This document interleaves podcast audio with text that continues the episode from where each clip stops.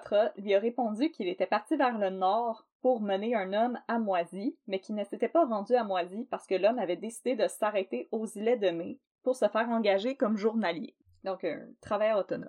Poitras s'est déclaré embêté par la chose parce qu'il aurait vraiment aimé ça se rendre à Moisie pour visiter son frère qu'il n'avait pas vu depuis longtemps. Et c'est là que Dugas lui a révélé qu'il avait suivi une route similaire la veille et lui a demandé si lui aussi avait entendu des cris aux alentours de 11h du soir. Poitras a affirmé que c'était bien son compagnon de voyage Jean-Baptiste Ouellet qui avait crié, mais seulement parce qu'il lui racontait une histoire en y mettant beaucoup d'énergie. Ah, oh, wow, ok, il comptait les jokes. C'était tout un comédien. Il m'a raconté l'histoire de Pet pis Répète là-dessus, t'es déjà entendu?